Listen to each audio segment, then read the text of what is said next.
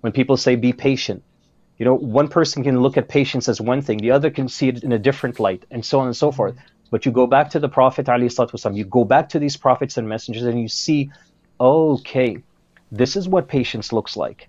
This is how they didn't, you know, hold their emotions back. They cried, they had tough times. They expressed their emotions, but they did it did it in a way that was controlled. They never lost any of that. So when you start, th- that's one very important reason why we need those reminders. Why prophets and messengers are sent to us.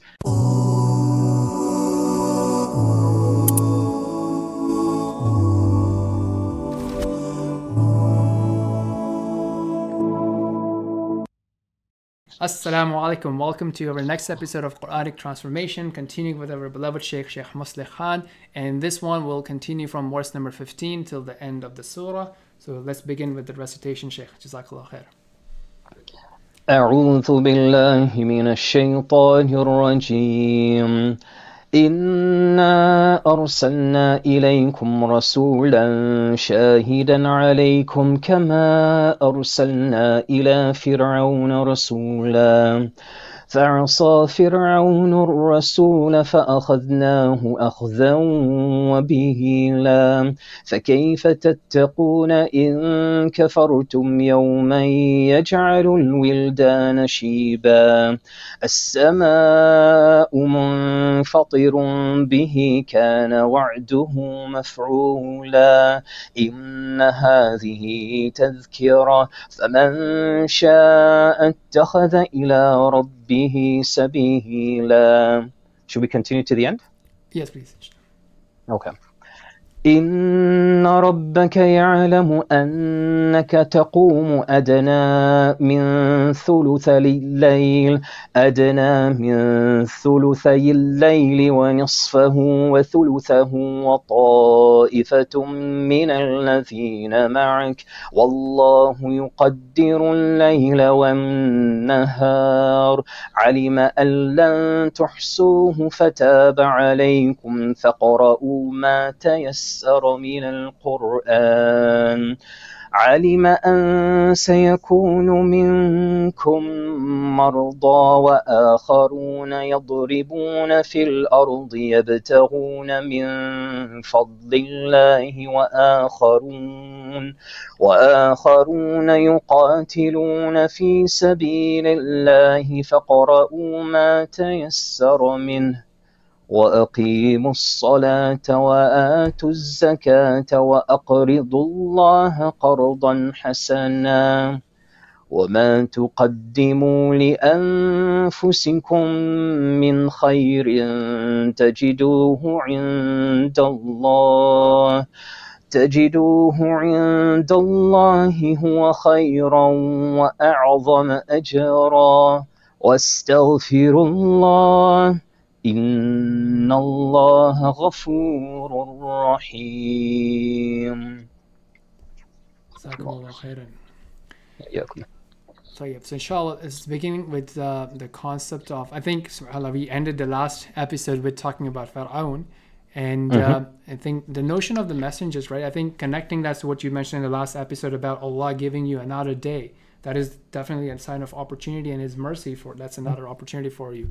And i think Yeah. i would probably see the allah sending the messengers as reminders as guide as teachers to implement that and, and you know be a role model. I think you also mentioned that in, in the previous episode about how mm-hmm. the rasulullah sallallahu demonstrated that and went through all the pain and and and mm-hmm. sabr and patience for for the religion and the deen to come to us and so on and so forth. So do you, do you want to add something on that notion of allah sending down messengers uh, for us So th- the idea of having that is two things. Of course, it's for us to understand and interpret the message of Allah properly, but it's also to have a physical example in front of us so that we can see we have the ex- the perfect role model and see what this Quran is and how it looks like when it's brought to life.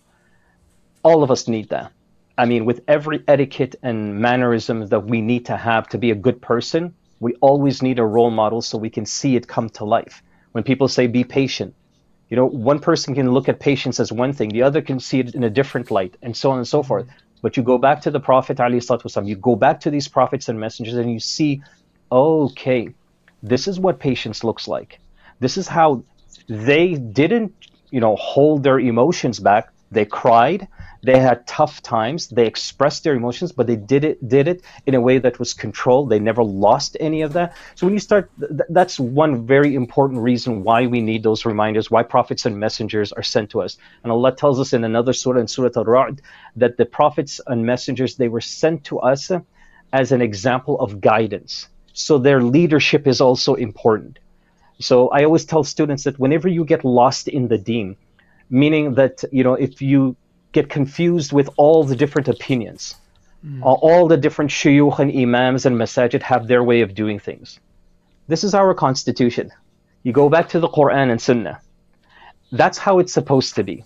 And when you come back here, then it will also guide you to all of these prophets and messengers as well so that you don't feel like okay it's just me in 2023 that has this problem. It's only our message. No you don't do that. You go back to these other stories and you realize subhanallah a lot of what they went through is exactly what life is today. And so to take that benefit to take those examples i think is really critical. And it really highlights just how important it is for us to have these prophets and messengers and use them as our uh, example. Beautiful Jazakallah khairan. Mm-hmm. I think the next verse is then talk about the day of judgment. And uh, mm-hmm. to me, the way I, I usually like to at least remind myself, and I would like love to hear your take, is that right now at our work, we are going through that annual review cycle, right? What did you do in the last year for the company? How did you use your time? What what impact did you create? What have you? And I think mm-hmm. just from that notion, right? So obviously you start getting those emails a month ago and what have you, and then you're preparing that okay, I have to be accountable for that, or it's that time of the year and you know each day we are waking up and we have different concerns and different things that we are thinking about. And very occasionally and most of the time we forget about that big huge day when we are meeting Allah subhanahu wa ta'ala and actually being our, given our final results. So when these verses of the day of judgment comes in to think about what am I preparing for that and also like to, to have that sort of mind shift of thinking about that time as opposed to what I'm worried about today and tomorrow and what have you. How do you view or suggest, you know, uh, people to take the reminder benefit with the verses of Akhirah and the Day of Judgment when they come across it in the Quran? You know, really, brother, brother Zubair, everything that you've mentioned, right? Uh, what have I done to prepare for it? Just like the famous incident incident mm-hmm. of a mm-hmm. man coming to the Prophet ﷺ, you know, wanting to know when. Prophet ﷺ responds and said, What have you done for it? What have you prepared? So the first priority is constantly working to live a good life so that when that time comes and we're being judged, at least that would be a smooth process, inshallah ta'ala.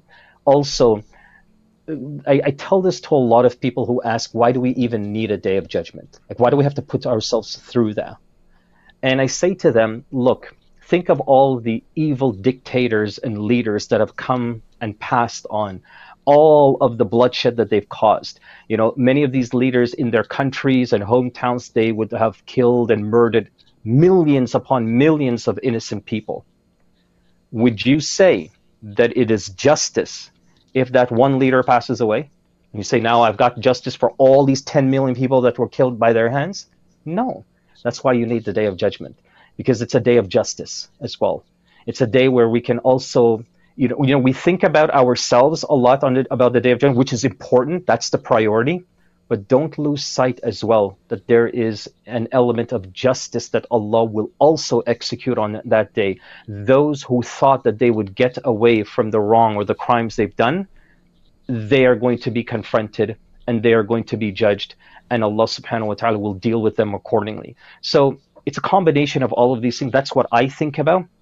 I also think about that. Uh, to stand in front of Allah, you know, is is incredibly powerful. I don't know if I call it a reflection, but it's an incredible, powerful thought.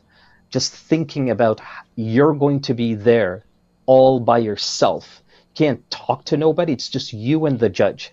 And every single word and action you've done is brought to you. And then you have all of mankind watching you go through this. Hmm. You know, you don't want to be a hypocrite. You don't want to live, you know, a double standard life. You want to just be fair and you want to be honest as much as possible. So you avoid the tense, that tense moment, but you also invo- in, avoid the public embarrassment and humiliation that someone might face in front of all of mankind.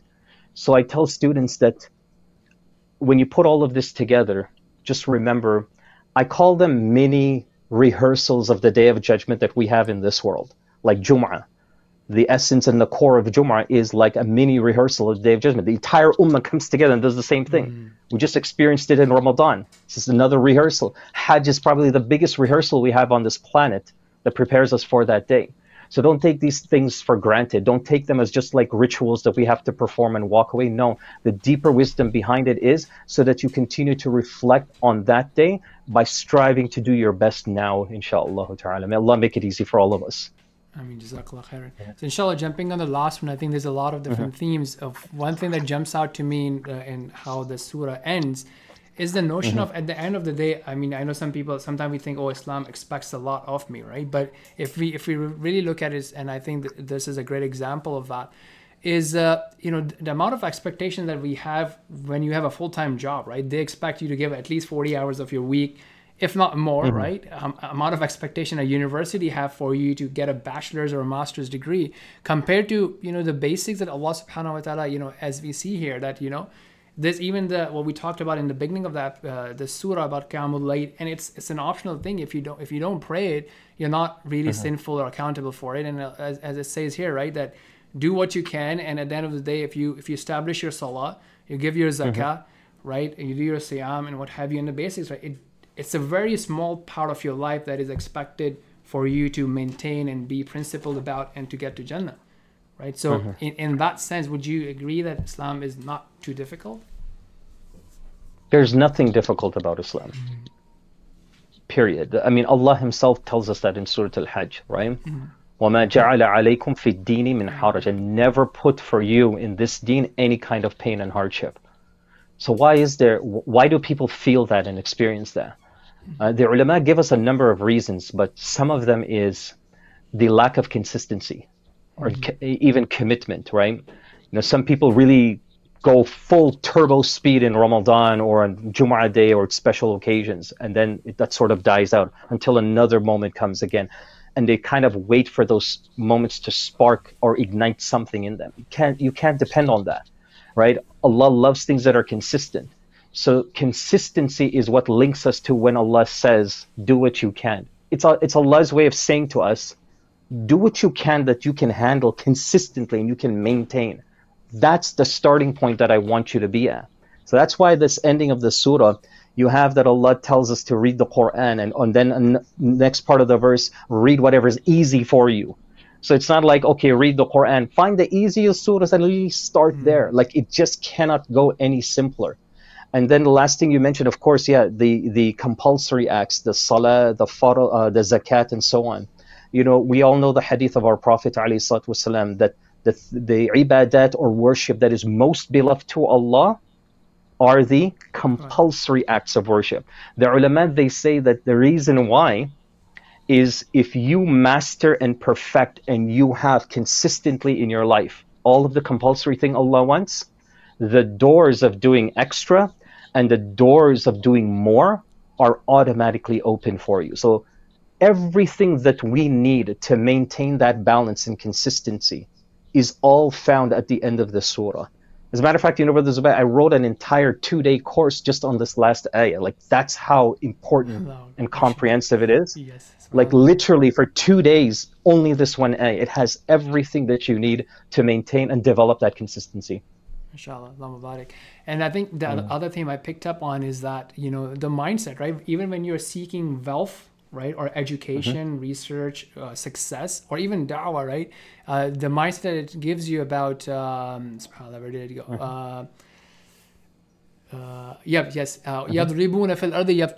right? So you are striving, you're making that effort, and that could be your business or your job or your careers or education, whatever. Mm-hmm. But the mindset is that you are seeking the fadl the bounty and the success from Allah subhanahu wa ta'ala and not the perspective of that okay i'm so strong i'm so disciplined i'm so smart and i'm going to make it happen you're putting in your best effort but at the same time you have that connection and that hope for seeking yeah. that from allah subhanahu wa ta'ala and that becomes your worship so even though you are seeking something good yeah. for your life and it becomes your worship.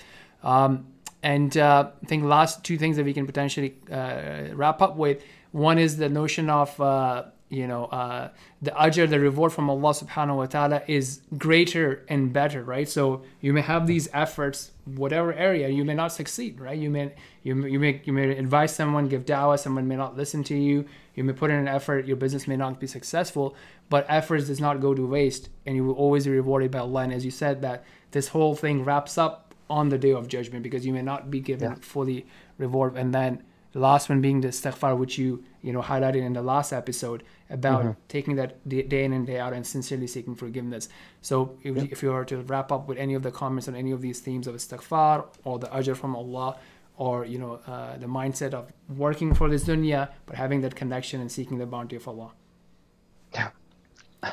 You know, this ending of this surah reminds me of فَمَن يَعْمَلْ مِثْقَالَ ذَرَّةٍ خَيْ- uh, خَيْرًا يَرَى وَمَن يَعْمَلْ مِثْقَالَ ذَرَّةٍ خَيْرًا يَرَى right anybody who performs even an atom's weight of good deeds they will see it so rest assured with humans with each other uh, much of our efforts the things that people don't see they go to waste right that's why conversation will come up like you don't know how hard i worked last night you don't know how many hours i stayed up you don't know what i had to go through to achieve this we don't need to say that to allah because it's all been documented and recorded and what does allah say وَمَا تُقَدِّمُوا لِأَنفُسِكُمْ تَجِدُوا مِنْ خَيْرٍ تَجِدُوهُ عِنْدَ اللَّهِ like anything that you do for yourself that's good you'll, you'll find it with allah Allah is the best at doing this, and He is also the most generous and most profound when it comes to uh, blessing and giving all the rewards, everything that we deserve from Allah subhanahu wa ta'ala.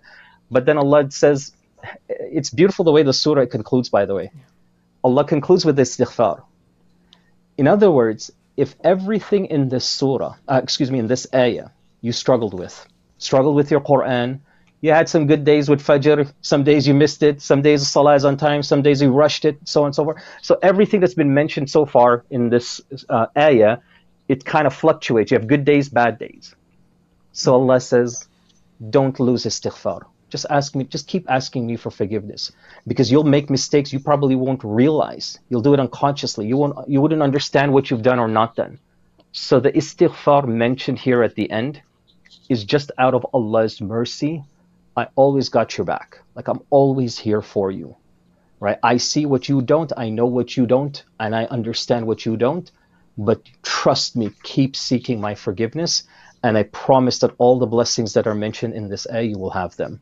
That's what I would leave everyone with, inshallah. And may Allah bless you. Sheikh. I think I've practically found this to be the most important thing. I'm sure you have as well. And it seems to be mm-hmm. like, you know, shaitan is capitalizing on it. Like a lot of people that, you know, I work with, I'm sure you've seen that as well.